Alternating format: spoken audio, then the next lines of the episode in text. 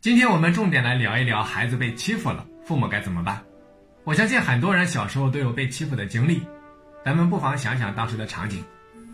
你也可以重点想想你当时的心理感受。我猜想啊，很有可能没有心思吃饭，没有心思上课，脑子里面想的全是这些事情，甚至呢，早晨起来想到要去学校，想到要面对那个经常欺负自己的人，就会痛苦不堪。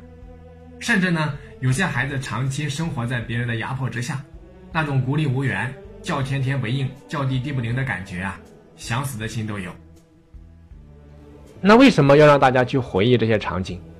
就是为了告诉各位父母，你当时有的感受啊，孩子其实都有。这其实不是一件小事情。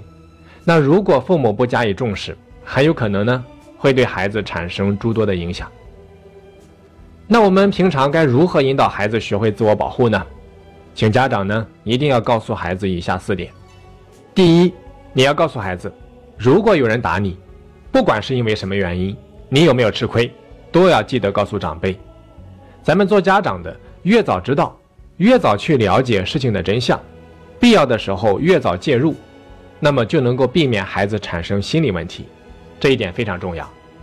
再来看第二点，你要告诉孩子，如果你被打了，这个并不能说明你很弱，因为你不可能打赢所有人，但是你一定不要怕他，输了什么，咱们也不能够输了气势。